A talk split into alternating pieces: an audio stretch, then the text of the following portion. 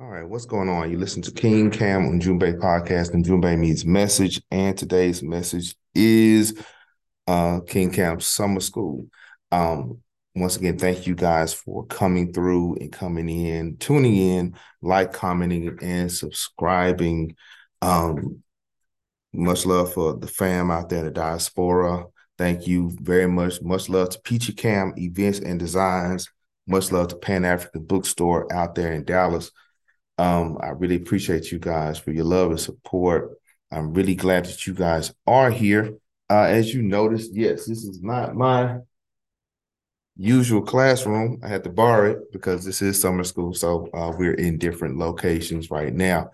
And speaking of summer, much love and shout out to my history team, my history department. We got, from what I've been told, 93% passing the U.S. History STAAR Test. That is a state assessment. Uh, and, you know, we beat the odds. We was short a teacher, all that good stuff. So I'm, I'm really happy uh, for our team and for some of you guys, uh, for you, for those who don't know, I am a real life social studies teacher. I am a social studies department chair here. And so I'm over a group of great and knowledgeable individuals. So I, am really appreciative to it, uh, to them. And so uh, without further ado, let's get down to the business. Uh, let me try to get to my screen. So but how you guys are doing. Don't forget to like, comment, subscribe, all the good stuff. Um, and here we are. We are in summer school session four. Yes, we did a recap. We did all that good stuff. We did a review. And uh, I like to review information uh, before moving on. And so uh, I hope you guys check out the previous videos and all that good stuff. But this is summer school session four. So um, let me find that that button. So okay. Summer school session four. Let me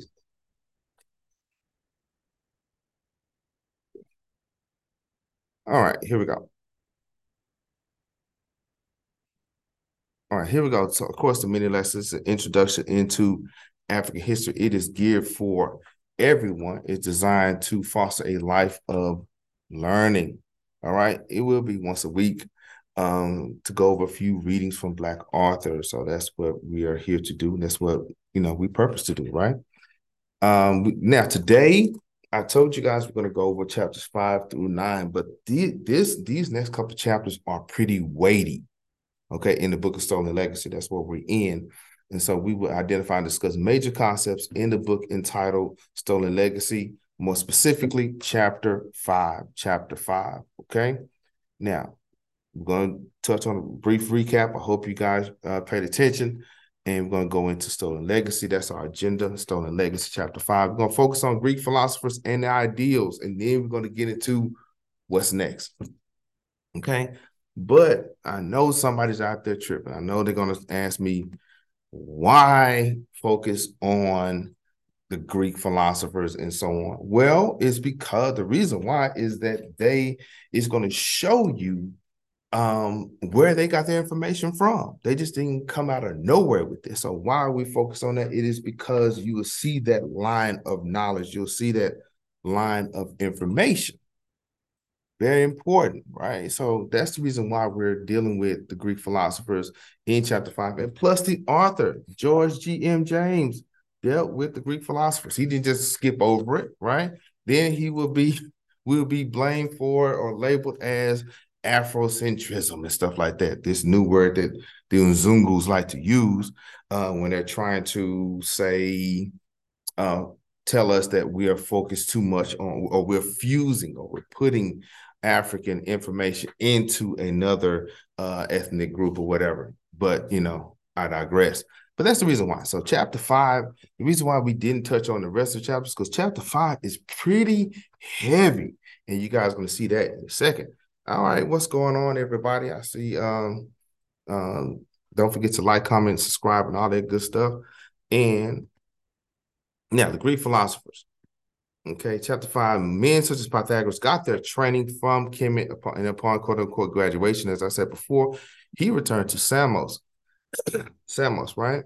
And the Ionians and Italians did not claim authorship of the knowledge because they all knew that Kemet were the true authors. Now, here it is. In chapter five, the Ionian schools consisted of Thales, Anaximander, and Anaximenes, or Ana Ximenes, or however you want to pronounce that. Those are the three major Ionian schools. Okay, and we're to touch on some of those ideas that they dealt with, right? I'm to touch on that.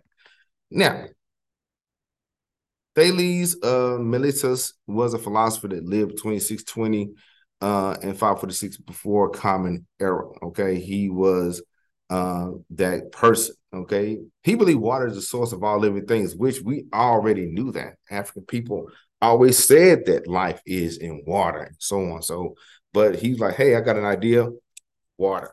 Okay, that's the source of all living things, right? And all things are full of God. Hmm. Heard that before, also, right?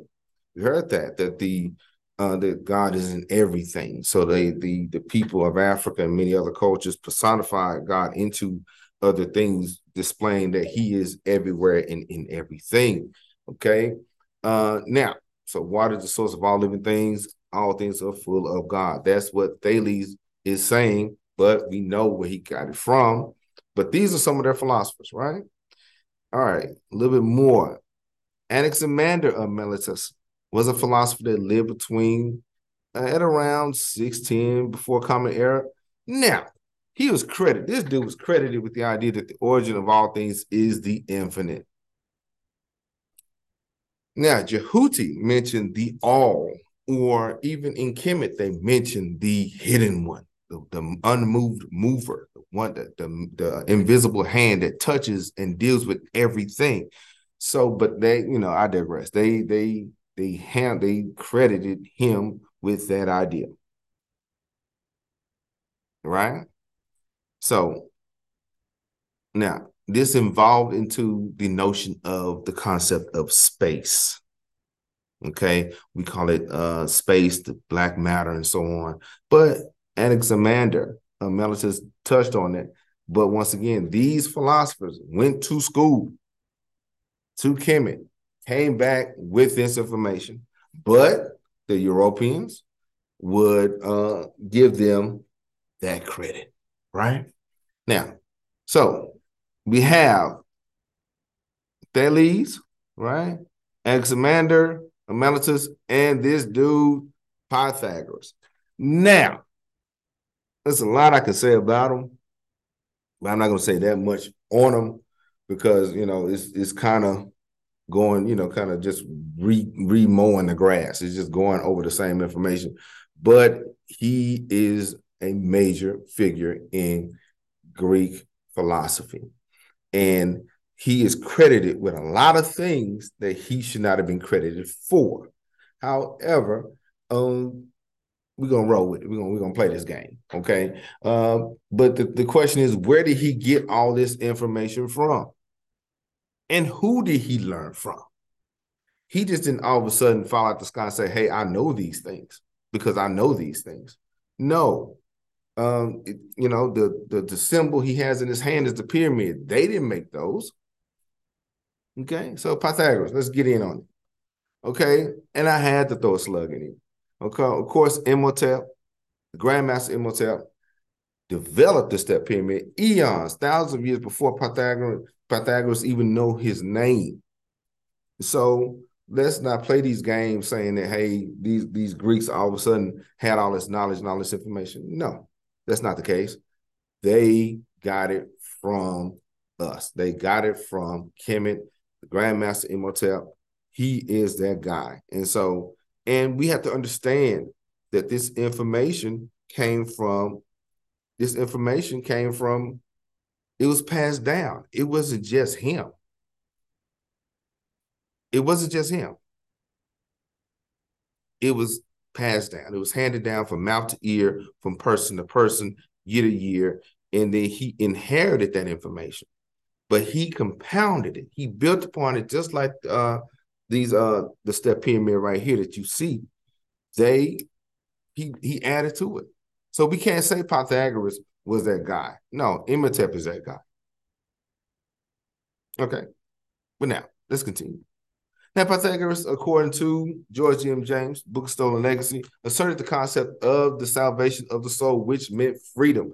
Your soul is free uh, when it goes through this process, or when it is free from what?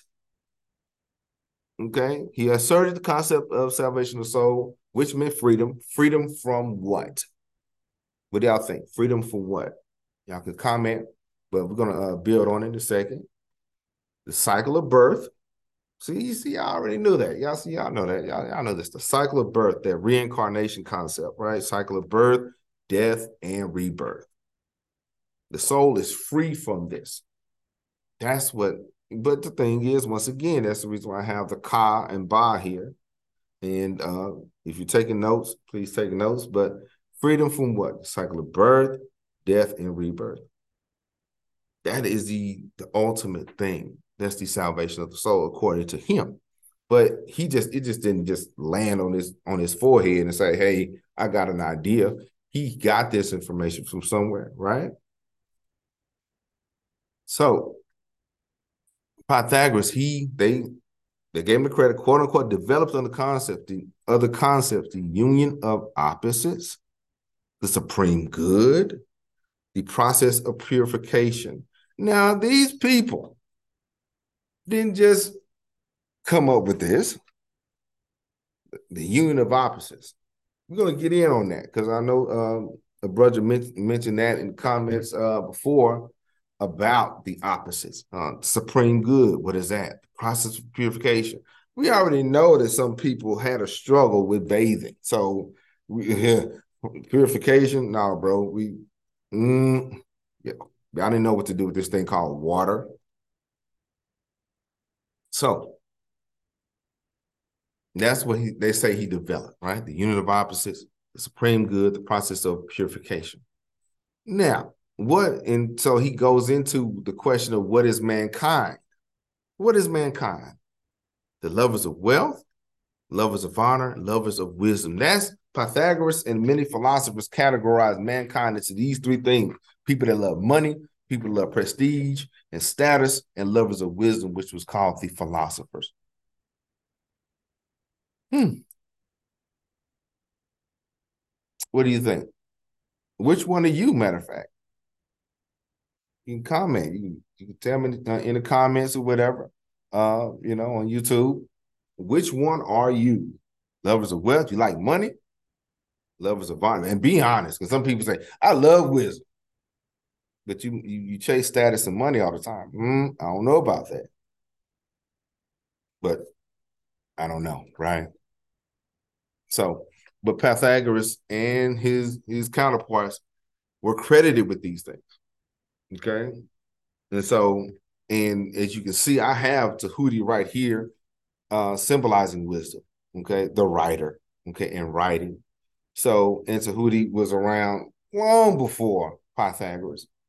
And and so so we can't play like these people just didn't they just had it like that. No, they didn't. Right? All right, here we go. So recap really quick. What's the main idea of chapter five so far? Y'all can comment on that. Okay. Because chapter five of Stolen Legacy is pretty hefty. Okay. I'm trying to kind of, you know, skip over some things, skip over a few things, but uh it's pretty hefty. But we're gonna get further into the situation in a minute. Stay tuned. Uh, what were the Ionian schools? There was three. There was three. Do you remember? And this guy was credited with the idea that all things came from the infinite. Hmm. Which one was that? Salvation of soul was meant meant what? Freedom from what? Do you remember? All right. And what is mankind? What is mankind according to the Greek philosophers who learned from the the Kari-Heb or the Egyptian priests, right? Who were they? Who were they? All right, let's move on. Chapter five. Now he go. Uh, Doctor George M. James dealt with the elate, Eleatic philosophers. Now it gets real serious.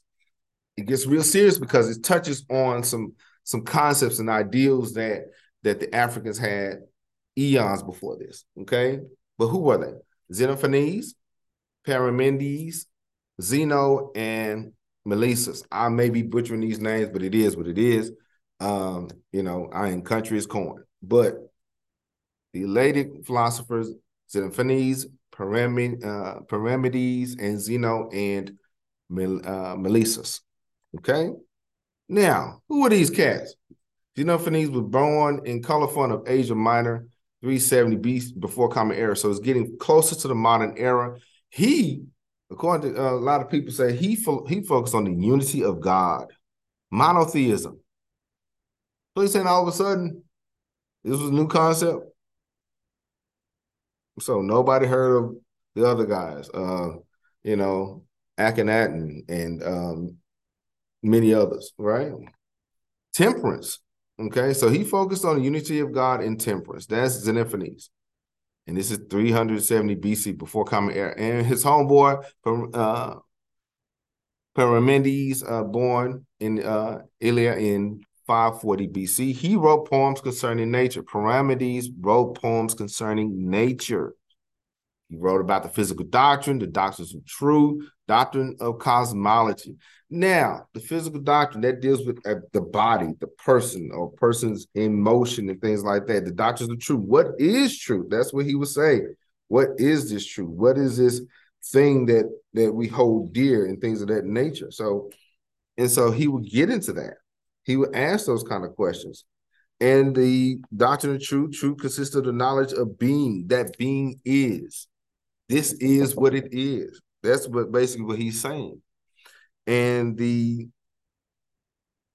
and then he goes into cosmology, dealing with the soul or the thing that's composed of light or warmth. Now, that's him. Zeno, born in Elea at 490 BC. He dealt with motion. Motion. You know, motion. The body, in order for it to move to one point to another, must move through infinite number of spaces. That is interesting.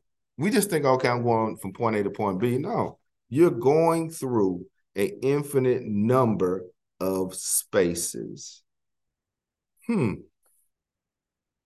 The body is in one place. If it's in one place, of course, we say it is at rest. That's Zeno. That's what he's saying. Okay. And so, and it deals with the plur- plurality in space. But now, now let's get to the the hefty stuff. Democritus. Democritus. This cat here pushed a basically the red button when it come down to connecting Greece and Kemetic concept. Okay, as you can see, he has the uh, has his face on it and the atom. The atom. Hmm? Now, let's get in on this. I skipped a few pages just to get down to this cat right here. Okay. Uh, I challenge you guys to read chapter five. Don't forget, read chapter five, Stolen Legacy. This cat right here, it, it, it gets heavy. Okay. He's associated with the script, the description of the atom. And every atom is equivalent to this two things what is and what is not. Think about that. The atom, every atom in time and space is equivalent to two things what is and what is not, are also known as the void. Hmm. What do y'all think about that? Now, but we we've heard that word before. We heard it being applied in other places, especially in our, in our culture, right? Yeah, Ptah. He or the, the word Ptah, even the word sounds like a boom patah or an explosion. In on the primordial waters of Nun. He this cat just didn't come up with the atom all by himself. Ptah on the primordial waters of Nun developed the atom or atom. Yeah. That's what that's where the rub is, y'all. That's where it is. This guy, he said, okay, I got this thing called an atom, and here it is, y'all. No, he got it from the uh, the concept called uh, Memphite theology, which we're going to get into that a little bit today. His philosophy of atom and the doctrine of the opposites sound very familiar. Where did he get it from? We already know. Kemet, right? Boom. Uh, I have a picture of the capstone of the pyramid. The capstone was symbolic of that first time of Zep Tepi, the first time when creation was created by who? The creator, the hidden one, the the the great one, or the big king, or depends on what culture you're from, or the that kind of thing. So these capstones on the pyramid that you will see are very symbolic of Ptah sitting on that mound. Okay. So Memphite theology, out of order comes chaos. Kemet had an opposite for everything. The king must have a queen. I say again, the king must have a queen. I say again, a king must have a queen. Take it for, for however, you will. Okay. But a god must have with a goddess, and each element or chemical was personified.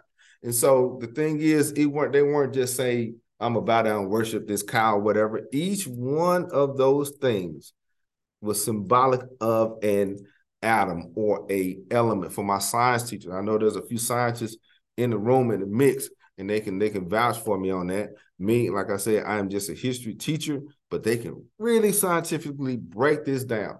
But the people of Kemet personified what they saw and and they they put it into a person. Each chemical element were, was personified, and they had an opposite, right? So Nun and Nunet prim, primeval water and space. Hook and Haket, illimitable and, and the boundless. Gotta have both. Gotta have both. Ha and Hahet, darkness and obscurity. You get in uh in the middle of tree, you say he. That means millions. That's a long time, millions and millions of years. So each element was personified. Nun, Nunet, Hook and Haket and Ha and Haet. And lastly, Amun and Amunet, the hidden and the concealed. They had to have both. If you did not have both, you were out of balance or ma'atu. But you know, my my Egyptian, uh, my my, uh, my Kemetic friends can break it down a little bit further than me. I'm just a history teacher, you know what I'm saying? So that's what that is. So, but each element was personified. So they had the opposites there already in place. But a bonus, we have Amun and Mut. Now, the reason why I say that, the reason why I didn't say Aten, or the reason why I didn't say Ra, Amun and his wife Mut, according to the history, is that they were from Nubia. They were Nubian let that sink in for those who who just think that uh, Egyptian information just was just north in the Delta and Cairo and whatnot, and, and it didn't didn't happen to South. His wife was Mut, or uh, she was his counterpart, right? And she was from the South. She was from Nubia and Sudan. Do you understand? So um, later on, of course, Amun became Amun Ray and so on, that kind of thing. But the concept was he was the hidden one. He was the one that cannot be seen. Right? And he had a wife. And they had a son, but that's a different discussion another day. Right? So that is briefly chapter five, y'all. But I had to touch on oh boy who who dealt with uh, the atom. I had to do it because that's where you get that idea of the opposites and the the uh, unseen and yet seen, that kind of thing. All right. So a few more things. What's next? What's next? We're gonna get into. Let me fast forward real quick. What's next?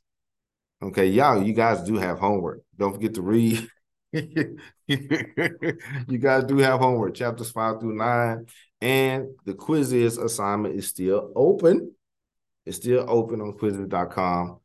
Uh, the code is 7250 7250 0248.